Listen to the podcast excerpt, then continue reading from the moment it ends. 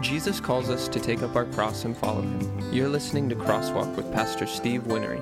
Crosswalk is the radio ministry of Calvary Chapel Tri-Cities, and it is our aim to lead you to the cross through the teaching of God's Word.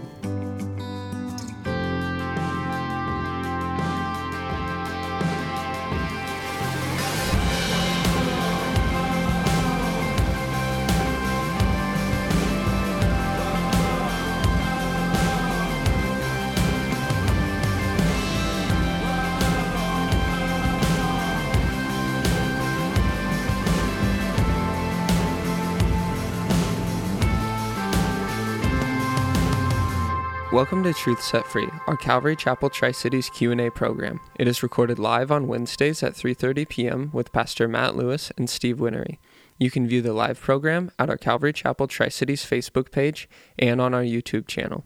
You can text your questions to 707-872-7677 or email them to crosswalkradio@gmail.com. Hey, you guys. Welcome to Truth Set Free. My name is Matt Lewis. Here's Pastor Steve Winnery. We are coming to you live from Calvary Chapel Tri-Cities. You guys have questions for Pastor Steve during the week, you can email me, crosswalkradio@gmail.com. You can text 707-872-7677. You can leave a voicemail on that as well. For you guys that are local, we are back to three services, 7:30, 9:15, and 11:15. It's in our indoor sanctuary. We have a Wednesday night, 6:30, and a Sunday night, 6 p.m. service as well. You guys can check us out on YouTube. Steve and Mike are putting on Krantz YouTube shorts, 1-minute videos, 2-minute to 5-minute videos. One of them was on Replacement Theology, and you guys can check that out. He's putting building updates on there if you haven't seen that. We're getting close to our build, and Pastor Steve had walked around over there to show you guys. So check us out, social media, and there's a lot going on. So I'll leave it there at that. My question starting off this week is from Tim. And it says this: what's your take on worship music that originates from groups that are slightly wacky or even completely heretical, but the song itself is not? This is in reference to using the song in leading worship. Okay, this is my take on it. When I'm looking at songs that I want in a worship set, I do not want them to be doctrinally dumb. You know, they need to actually represent what the Bible has to say. So, you know, obviously I can tell that that's where you're at with that whole thing. You know, as far as where they come from, you know, Jesus at one point in Matthew chapter 10 said, if you're not for me, you're against me, right? And so that's something that I use in evangelism all the time. But when he was talking to the apostles in Mark 9:40, what had happened was some of the apostles came up and said that there's guys that are casting out demons and they're not with us, basically. You know, they're going out doing ministry, and they're doing ministry in your name, and they're not with us. Should we rebuke them? Should we tell them to shut up? And Jesus said, he who is not against us is on our side. And so, you know, there's a balance between those two things. And so I like to try to keep that balance. What I'd rather is that I didn't know who, you know, what kind of doofus wrote the song.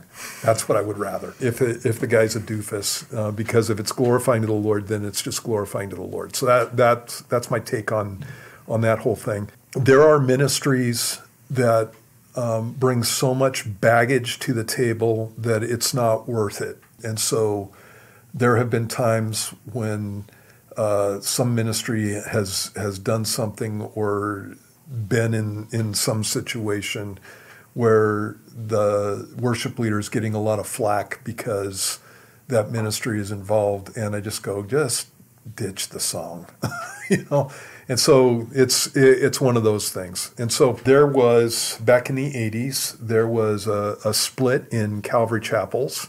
And so some of the Calvaries went off and they became vineyards, and vineyard music was one of those things that was an issue, you know, with Calvary chapels, because these guys left us and that kind of thing. And I just never really got into that. I think that there was good reason for vineyards to separate from Calvary Chapel in the sense that they were going a different direction, and I didn't agree with the direction. And so God bless you, man. And they're still Christians. They still, you know, follow the Lord and stuff. They just got off into some goofy stuff. But then they're, you know, they would be putting out music, and some of the songs were good. And so it was one of those issues where should we use vineyard music or not? And I just tried to make it a non-issue. because again, what I want to do is glorify the Lord, and if God is being glorified through a certain song, then I'm good with that. And again, I'd rather not know what kind of goofy person wrote the song, right? The other thing you have in this situation is once you start going down that road in this sense, and again, I'm not saying that there aren't times that I just bag it with those guys. But if you start going down that road, then you're going to be, looking at the life, the life and the lifestyle of everybody who's ever written a Christian song, and you go down that road, and you're dealing with musicians, and every musician knows exactly what I'm talking about. You're dealing with musicians, and some of these guys are really dumb. They've done really dumb things, and they act in really dumb ways, and they may have been in a situation where when they wrote the song, they were right on with the Lord, and then later on, they're a flake on all kinds of levels. And so you have that. In fact, some of the hymns that have been written were written by guys who backslid. And so one of the famous ones, I'm trying to remember which one it is, Prone to Wander. I was just listening to music, and so I can't remember what the tune is. You guys know what? I know what song you're talking about. I'll look it up. In any case, it's a great hymn. And the story goes, I believe, if I'm getting the story right, it was back in the 1800s. What is it? Come thou fount of every blessing. Oh, yeah. Come thou fount of every blessing. Tune my heart to sing your praise. And it goes through and talks about the fact that he's prone to wander and that kind of stuff. And there is a story about this guy meeting up with a lady in a stagecoach, basically, or a carriage, and she's singing the song, or she's humming the tune, and he goes, I wrote that song.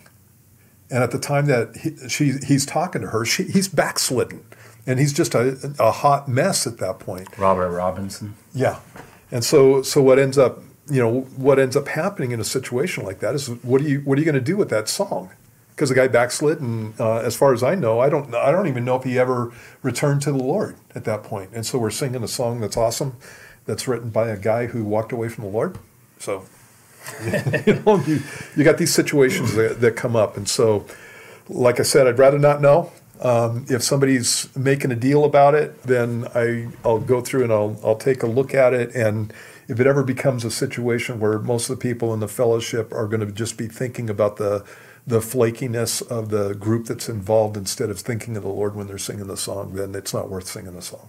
So, okay, so what about this? Because what I've heard people say, and typically you have, at least in our time right now, bands that are really popular, and actually their music is awesome in the sense of they're extremely talented, like Hillsong United and different churches. And what happens is guys will say, well, for new believers or for unbelievers, they'll bring them in using worship music because it's so awesome, but then once they're in the church, they're teaching them heretical views. So what would you say to not the churches per se playing songs, because you address that, but for using it as, and this is where the internet freaks out, and sometimes there's validity and sometimes it's just internet trolls, but to that point, what about the stumbling block of using it as a trap for people that don't know any better until they're in the church? What would you speak to that? You mean in the sense of those churches? Yeah, they say that they'll use so them. So the whole Hillsong thing with all the corruption and all that kind of stuff, is that what you're talking about? Yeah. These guys go to Hillsong? Well, they'll get brought in because of the music attracts them, and then once they're there, that's when they're getting brought into where is what I'm asking. Heretical teaching. Oh, yeah. It's like one of the things with that whole thing is that, you can have heretics bringing people in with hymn music, for that matter. It doesn't even have to be the music that comes from these guys. You know what I mean? Yeah. And so, I don't know that this happens, but you could have situations where Mormons are using Christian music and they're using that because it's awesome. And they're using that to attract young people into the cult of Mormonism. Right, yeah. And so if that's the case, then obviously, God's going to take care of that whole thing. He's the one who's going to judge in that situation. Right. And I think, with the groups that are, are the people who are involved in churches that are, if it's heretical, the people who are involved in those churches and doing worship, they need to get out of there. And if that's, being used as a tool to deceive people, then God's going to judge it. I don't know. Do I need to walk around judging it? Yeah, and, you know, it's one of those things like, and I know you've already covered this, but I got into, like, boycotting people because I didn't want to support their views. Yeah. And then I started going down the road of researching all the stuff, and pretty soon, like, I'm living in a hut. Can't even go buy groceries because every place I go to just live life supports something I don't want to support. Right, exactly. So eventually you hit the point where we're in the world, you have to live in it and somehow manage your witness accordingly. Exactly. And so again, you know, with this whole situation, when it becomes a big enough deal, like I said, I like to go through life, specifically with the worship issue. I like to go through life oblivious. And if it's a good song, it's a good song. And if somebody comes up and says, hey, so-and-so wrote that song, I'm like, who's so-and-so? And why are you telling me this? And, you know, then they start to give me the information. I go, are you, you know, and I ask them, are you sure about that information? Mm-hmm. Did you check that? You know, because some of this stuff can just be gossip, right? And so, are you sure about that information? And da-da-da-da-da, you know, that kind of thing. And are you saying that these guys aren't Christians? Are you saying that, you know, or they don't agree with us as far as cessationism versus the continuance of the gifts of the Spirit? Or are they in disagreement with us as far as the timing of the rapture of the church? Or are they, what are they in disagreement about? You know, what's the issue here? And, you know, with some of this stuff, there are churches that do silly things. One church that's known for this stuff, I don't often watch their services, but I watched one service where a lady comes out with a staff that looks like Gandalf's staff, that, you know, specifically designed to look like Gandalf's staff, and comes out and does this whole production about there's this whole thing where they're coming out of the Mines of Moria. Sorry to take you off into Lord of the Rings land, but they're coming out of the Mines of Moria, and Gandalf is standing in front of a bad guy called a Balrog, and he's on a little bridge, and he says, you shall not pass, and down comes the staff, and the bridge breaks, and the Balrog, you know, goes down and stuff like that. Well, this lady was imitating that and trying to make the Balrog Satan and saying, you shall not pass, and pounding the staff down, and just complete silliness, complete ridiculous silliness. My construction worker buddies would be laughing their heads off, maybe throwing things at that person, you know, at that point. And it's irrelevant to non-believers. And the only people who jump on those kind of bandwagons are usually superstitious, goofy believers. And so, but if they were singing a song there, you know, I'd laugh at the Gandalf impersonation. And if the song was good, you know, the Gandalf impersonation, it's stupid and it's nothing but superstition on a lot of levels. And, you know, Satan's not afraid of your stupid little staff. You know?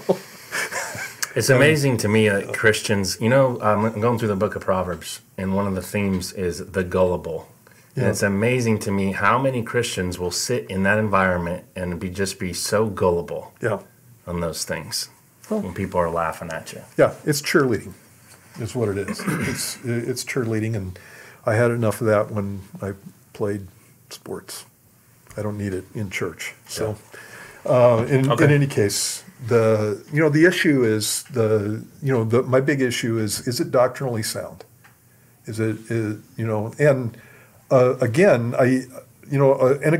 A lot of people get crazy with this stuff. When you're talking about doctrinally sound, not every word of a song needs to be perfect to be glorifying to the Lord. You have songs in the Bible, the book of Psalms, where the writer is accusing God of leaving him. Where are you? What do you do? Is that biblically sound? Is that doctrinally correct? God has said, I will never, no, never leave you nor forsake you, right? And so there are issues where you have Psalms where the writer is talking about his feelings. And usually what happens is in the psalm, it turns around and the guy gets his head straight, and it ends up well. That's usually what happens in the book of Psalms. But it doesn't mean that the song, everything in the song itself is absolutely doctrinally correct, because a lot of times the writer is writing an emotional point of view, and he doesn't have his head straight when he first starts writing them. And it's in the Bible, mm-hmm. right? And so you got to keep that in mind. And then the other thing that you have with Christian songs, I'm just going to start going off here. I think that the lyrics should be good. I hate lyrics that are grammatically incorrect. I hate lyrics that are goofy, kind of cheesy. And that's a personal. Some people love cheese, and so I'm good with that. I love you, brother, sister. But I don't like cheesy songs, and I'm kind of getting tired of the water theme. Everything's waves and roaring oceans and water everywhere. So I'm kind of getting tired of that theme. And and again, I'm just saying things, and I'm probably going to get lambasted for this. Yeah, because we did have a radio station. Yeah, there's stuff that you see in Christian music, that can be goofy. One of the things you need to remember is when a guy's writing a song, he's generally got to find words that rhyme. And so if you're looking for words that rhyme, you're not always going to be able to come out with the best lyric on a situation. And so I give people grace on that. You're also going to have situations where writers of songs are trying to bring across the point of view of the person that is singing the song. He's writing from the point of view of somebody who is experiencing life like the psalmist did, and taking their point of view and placing that on God. So again, with the illustration of why did you leave me, God? Okay, so I have an example of this, and this has come up to me before. Oh, the overwhelming, never-ending, reckless love of God. I knew you were going to do that. Yeah. And that's one of the things. And people will get mad and go, God is not reckless. Right. How come you're singing about that? And they're focused on the nuance and not all the stuff that you're saying, where you have the heart of the psalmist. You have the idea that God's sending his son to go to the cross to die for me. There's an attitude about that is reckless to do anything that it takes to save me. Right, exactly. And you can't just make that a heretical doctrinal statement without... And you have to understand the word reckless. Reckless means it's the idea of a disregard for the consequences. Right. That's the idea of being reckless.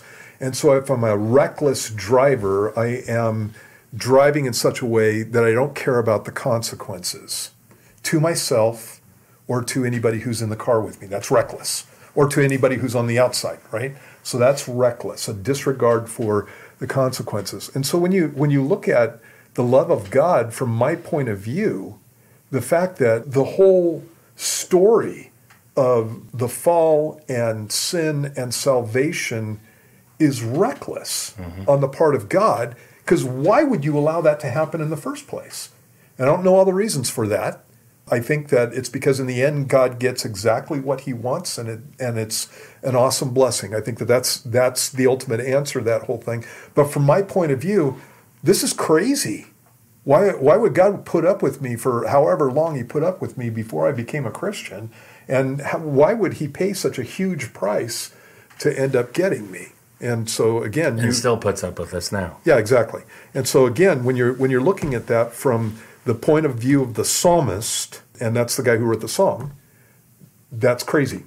That's over the top. That's huge. That's very dramatic, what God did there. And so, when I first heard the song, I was like, heard reckless, and I was like, immediately, I didn't even spend seconds on the whole idea that God was trying to run people over or something.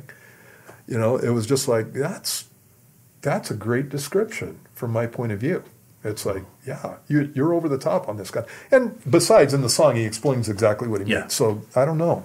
With the stuff, give the guy a break. And if you can't come up with if you're not a songwriter, I don't know. A little humility is something that we need to keep in mind when we're talking about the work of others. And so there have been some songs over the years that I've listened to, and I'm like, yeah, I'm just yakking again. But when I was a kid, they had albums, right? And so when you got an album, you had one song, maybe two songs on the album that were just hits. You know, it's like they were singles that were just all over the radio. And all the rest of the album, you know, some of it was a little bit, was kind of a sleeper, and it could be a hit too. But some of it is just filler. You know, some guy just sat down and in 5 minutes he wrote a song just to fill in. A lot of worship songs to me are filler because there's not a lot of thought to them. There's not a lot of content to them, and you know they can be filler. And I don't really like songs like that. But on the other hand, when it's thoughtful and it's worshipful and it's obviously glorifying to the Lord, it can just, worship is killer. And I think that most songs need to be like that. So yeah. All right, there's your 25-minute answer there on the good worship grief song. Okay, next one says this. Is wanting to go to heaven technically greed? I understand that we should follow God because he leaves us and we should love him, but a lot of people turn to God because they are afraid of hell. Is this wrong? It was a motivation that Jesus used when he was talking to believers. He talked about let me give you an example. This is out of the Sermon on the Mount. In the passage, he talks about adultery. He says, "You've heard that it was said to those of old, you shall not commit adultery. But I say to you that whoever looks at a woman to lust for her has already committed adultery with her in his heart." And then he says this, "If your right eye causes you to sin, pluck it out and cast it from you. For it is more profitable for you that one of your members perish than for your whole body to be cast into hell." And then he does the same thing with the right hand. And so Jesus used the motivation of you don't want to go to hell to get people to behave in the way that God wanted them to.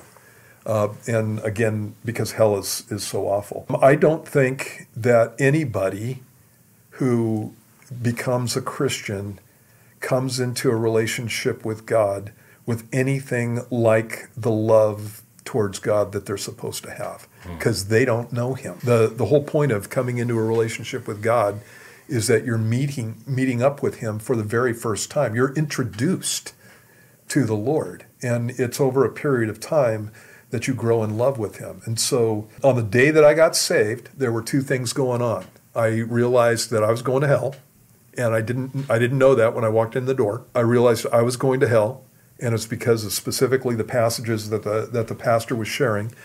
And the other thing I realized is that God actually loved me, and I didn't know that either.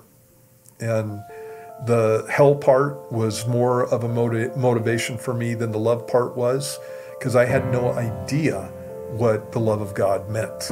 And so I knew that the Lord came down and he died for my sin, you know, and he paid my price on the cross, and that he did that because he loved me. But that's not all registering on the day that I get saved. That's all the time we have for this week. If you have questions for Pastor Steve, email us at crosswalkradio@gmail.com or send us a text at 707-872-7677. God bless.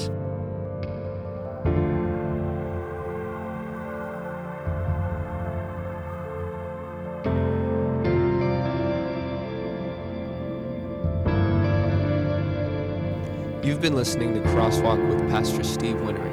Crosswalk is the radio ministry of Calvary Chapel Tri-Cities in Kennewick, Washington.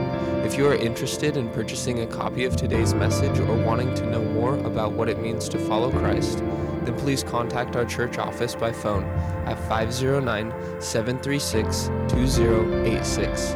You can also look us up online at calvary-tricities.org. There you will find a wide variety of Pastor Steve's teachings to listen to or download for free. If you want to join us for church sometime, we are located at 10611 West Clearwater Avenue in Kennewick, Washington. Our Sunday morning service times are 7:30, 9:15, and 11 a.m. We also have Wednesday and Sunday evening services at 6:30 p.m. We hope you have been blessed today, and join us again next time for Crosswalk.